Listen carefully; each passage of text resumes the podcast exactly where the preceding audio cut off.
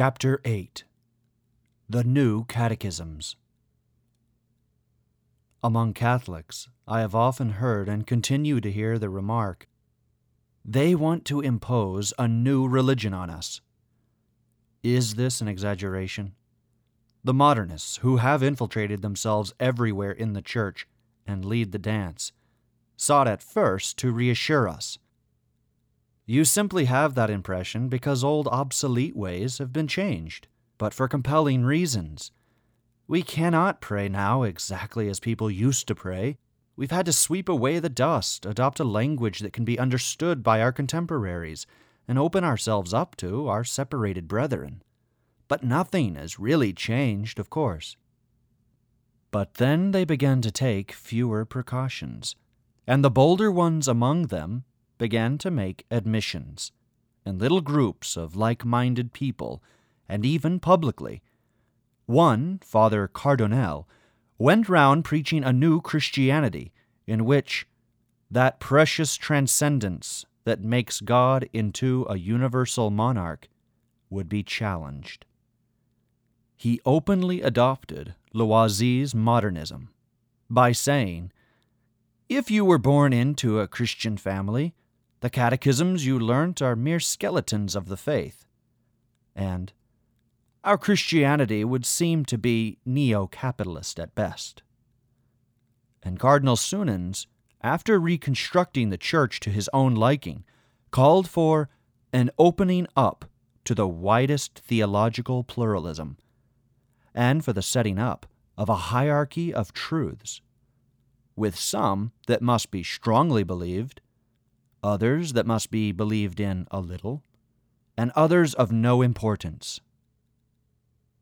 In 1973, on the premises of the Archbishop's house at Paris, Father Bernard gave a course of lectures of a thoroughly official kind under the banner of Adult Christian Formation. In it, he repeatedly affirmed Christ did not conquer death, he was put to death by death. On the level of life, Christ was conquered, and we shall all be conquered the fact is that faith is not justified by anything. It must be a cry of protest against the universe which ends, as we said just now, in the perception of absurdity, in the consciousness of damnation, and in the reality of nothingness. I could quote an impressive number of cases of this kind, which caused various degrees of scandal and were repudiated more or less. Some of them, but not all. But it passed over the heads of the Catholic people as a whole. If they learned of these things in the newspaper, they thought of them as abuses that were exceptional and did not affect their own faith. But they began to be worried when they found in their children's hands catechisms which no longer set out Catholic doctrine as it had been taught from time immemorial. All the new catechisms that draw their inspiration to a greater or lesser degree from the Dutch Catechism, published in 1966, were so spurious that the Pope appointed a commission of cardinals to examine it. They met in April 1967 at Gazzada in Lombardy. Now, this commission raised 10 points regarding which it advised the Holy See to demand modifications. It was a way of saying, in conformity with the post conciliar style, that on these points there was disagreement with the teaching of the Church. A few years earlier, they would have been forthrightly condemned and the Dutch Catechism put on the index the errors or omissions concerned did, in fact, touch upon essentials of the faith. So, what do we find in it? The Dutch Catechism ignores the angels and does not treat human souls as being directly created by God. It insinuates that original sin was not transmitted by our first parents to all their descendants, but is contracted by men through their living in the human community, where evil reigns, as though it were a sort of epidemic. there is no affirmation of the virginity of Mary, nor does it say that our Lord died for our sins, being sent for this purpose by his Father, and that this was the price by which divine grace was restored to us. Consequently, the Mass is presented not as a sacrifice, but as a banquet. Neither the real presence or the reality of transubstantiation are clearly affirmed. The Church's infallibility and the fact that she is the possessor of the truth have vanished from this teaching. Likewise, the possibility for the human intellect to declare and attain to revealed mysteries. Thereby, one arrives at agnosticism and relativism. The ministerial priesthood is minimized. The office of the bishops is considered as a mandate entrusted to them by the people of God, and their teaching authority is seen as a sanctioning of the belief held by the community of the faithful. And the Pope no longer has his full, supreme, and universal authority. Neither is the Holy Trinity, the mystery of the three divine persons, presented in a satisfactory manner. The Commission also criticized the explanation given of the efficacy of the sacraments, of the definition of a miracle, and of the fate of the souls of the just after death. It found a great deal of vagueness in the exposition of the laws of morality, and the solutions of cases of conscience put a low price on the indissolubility of marriage. Even if all the rest of the book is good and praiseworthy, which is not surprising since modernists, as St. Pius X firmly pointed out, always mix truth and falsehood together. Nevertheless, we have seen enough to be able to describe it as a perverse production, particularly dangerous to the faith. Yet without waiting for the Commission's report, on the contrary, going full tilt ahead, the promoters of the operation had the books published in several languages, and the text has never since been altered. Sometimes the Commission's statement is annexed to the list of contents, sometimes not. I shall refer later on to the problem of obedience. Who is being disobedient in this affair? and who denounces this so called catechism. As we have seen, it was the Dutch that set the pace. I shall not relate the history of the French catechism, but will pause to consider its latest manifestation, the quote, Catholic collection of key documents of the faith, entitled Pierre Vivant, Living Stones and the accompanying flood of catechetical studies. These works ought, out of respect for the word catechesis, to proceed on a question and answer method. However, they have abandoned this form, which allowed the content of the faith to be studied systematically, and they hardly ever give answers. Pierre Vivant avoids affirming anything, except new and unusual propositions that have nothing to do with tradition. When dogmas are mentioned, they are spoken of as the particular beliefs of a section of mankind, which this book calls the Christians, putting them on a level with the Jews, Protestants, Buddhists, and even the agnostics and atheists. In several of the courses, the catechists are invited to ask the child to choose a religion, no matter which. It will also be for his good to listen to unbelievers who have much to teach him. What matters is to belong to the team, to help one another as classmates, and to prepare for the social struggles of tomorrow in which one will have to take part, even alongside communists, as is seen in the edifying story of Madeleine Delbrel. Her story is sketched in Pierre Vivant and told at length in other courses. Another so called saint, put forward as an example to children, is Martin Luther King, while Marx and Proudhon are vaunted as great defenders of the working class, who appear to come from outside the church. The church, you see, would have liked to have taken up this fight, but did not know how to set about it. She contented herself with denouncing injustice, This is what children are being taught. But still more serious is the discredit that is being cast upon the Scriptures, the work of the Holy Ghost. Whereas one would have expected to see the selection of biblical texts begin with the creation of the world and of man, Pierre Vivant begins with the book of Exodus, under the title of God Creates His People. Catholics must surely be not only confused, but disconcerted and disgusted by such a misuse of words. We have to arrive at the first book of Samuel before returning to Genesis to learn that God did not create the world. I am not inventing anything here either. We read, quote, The author of the story of creation, like many people, is wondering how the world began. Believers have given thought to it. One of them wrote a poem.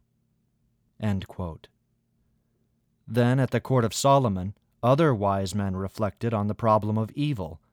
To explain it, they wrote a picture story, and we have the temptation by the serpent and the fall of Adam and Eve, but not the chastisement. The story is cut at that point. God does not punish, just as the church no longer condemns, except those who stay faithful to tradition. Original sin, printed between quotation marks, is quote, an illness from birth, an infirmity going back to the origins of humanity. Something very vague and inexplicable. Of course, with definitions like this, the whole of religion crumbles. If we can no longer give an explanation of the problem of evil, there is no further point in preaching, saying Mass, or hearing confessions who will listen to us. The New Testament opens with Pentecost. The emphasis is laid on that first community uttering its cry of faith. Next, these Christians remember, and the story of our Lord emerges little by little from the clouds of their memory, beginning with the end, the Last Supper or Calvary. Then comes the public life, and finally the infancy under the ambiguous heading The First Disciples Tell the Story of Jesus' Childhood. On such foundations, these courses have no difficulty in giving the impression that the gospel accounts of the infancy of Christ are but pious legends of the sort that ancient peoples were accustomed to invent when they recorded the lives of their great men.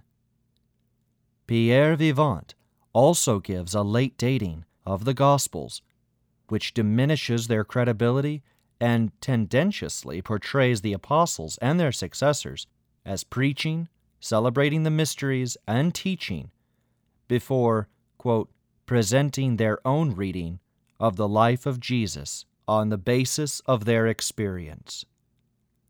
The facts are turned upside down the apostles' own personal experiences become the origin of revelation, instead of the revelation shaping their thought and their lives.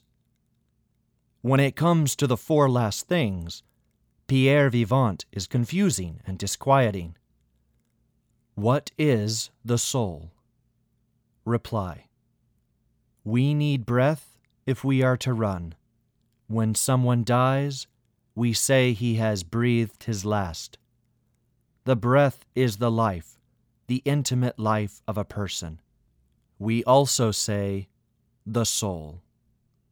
In another chapter, the soul is likened to the heart, the heart which beats and loves.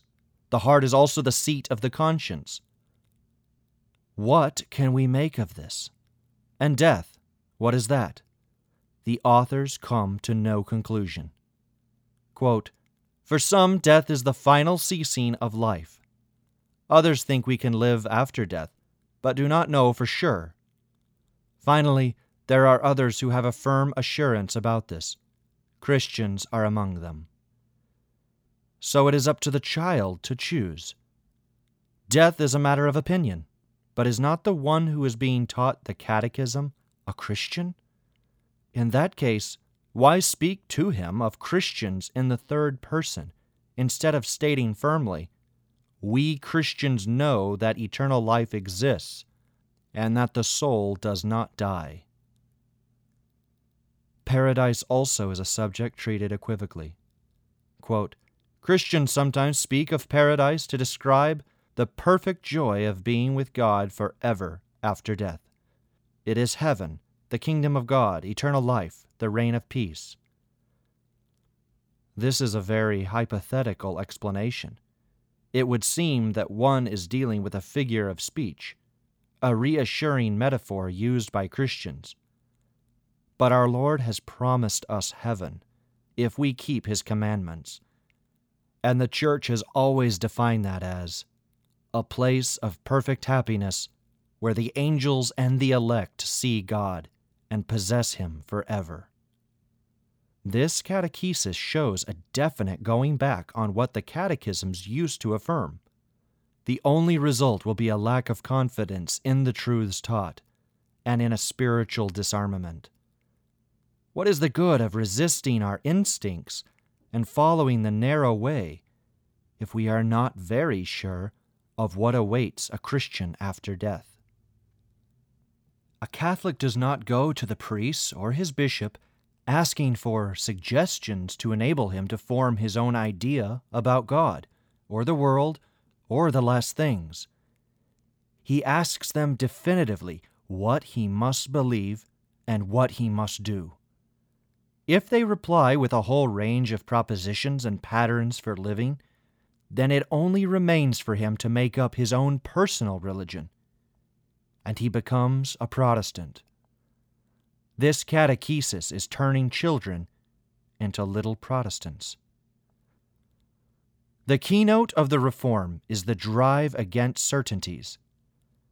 Catholics who have them are branded as misers guarding their treasures, as greedy egotists who should be ashamed of themselves.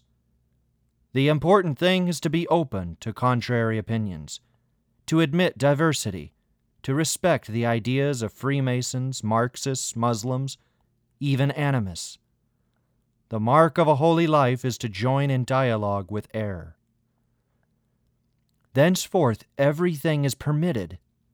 I have already spoken of the consequences of the new definition of marriage.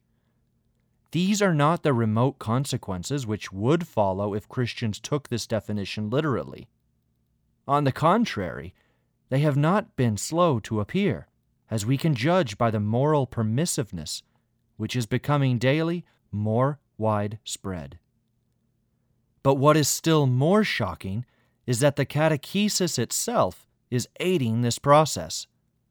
Let us take an example from some catechetical material, as they call it, published with the Episcopal Imprimatur about 1972 at Lyon, and intended for teachers. The title Behold the Man. In the section dealing with morals, we read Jesus did not intend to leave to posterity a moral system, either political, sexual, or what you will. His only permanent insistence is love for one another. Beyond that, you are free. It is for you to choose what in every instance is the best way to express this love which you bear to your fellow men. The section on purity draws consequences from this general principle. After explaining, at the expense of the book of Genesis, that clothing only appeared later as a sign of social rank or dignity, and to serve a purpose of dissimulation, purity is defined as follows Quote, To be pure is to be in order, to be faithful to nature. To be pure means being in harmony, at peace with men and with the earth. It means being in accord with the great forces of nature without either resistance or violence. Next, we find a question and an answer. Is a purity of this sort compatible with the purity of Christians? Not only is it compatible, it is necessary to a truly human and Christian purity. Jesus Christ neither denied or rejected any of the discoveries and acquisitions that are the fruit of the long searching of the peoples. Quite the contrary, he came to give them an extraordinary extension. I came not to destroy, but to fulfill. In support of their claims, the authors give the example of Mary Magdalene. Quote, In that gathering, it is she who is pure, because she has loved much, loved deeply. This is their manner of falsifying the gospel. Of Mary Magdalene, they retain only the sin, the dissolute life. The pardon that our Lord granted her is presented as an approval of her past and no notice is taken of the exhortation Go and sin no more, nor the firm resolution that led the former sinner to Calvary, faithful to her Master for the rest of her days. This revolting book knows no limits. Quote, Can one have relations with a girl, the author asks, even if one knows that it is only for pleasure or to see what a woman is like? They reply, To put the problem of the laws of purity in this way is unworthy of a true man, a loving man, a Christian. Would not that mean imposing a straitjacket, an intolerable yoke? Christ came precisely to free us from the heavy burdens of law. My yoke is easy, and my burden light you see how the holiest words are interpreted so as to pervert souls. From St. Augustine, they have remembered only one sentence love and do as you will. I have been sent some contemptible books published in Canada. They speak only of sex and always in capital letters sexuality lived in faith, sexual promotion, etc. These pictures are absolutely disgusting. It seems that they wish, at all costs, to give children a desire for and an obsession with sex, to make them think it is the only thing in life. Many Christian parents have protested, but nothing has been done about it, for a good reason. On the back page, we read that these catechisms have been approved by the Catechetical Commission. The permission to print has been given by the President of the Episcopal Commission for Religious Teaching of Quebec.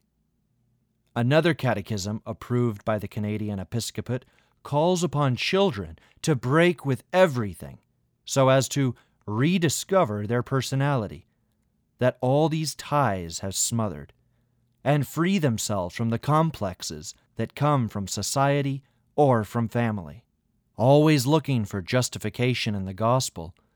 Those who give this sort of advice claim that Christ made similar breaks and thereby revealed himself to be the Son of God. So it is his wish that we should do likewise. How can one accept an idea so contrary to the Catholic religion on the pretext that it is covered by episcopal authority?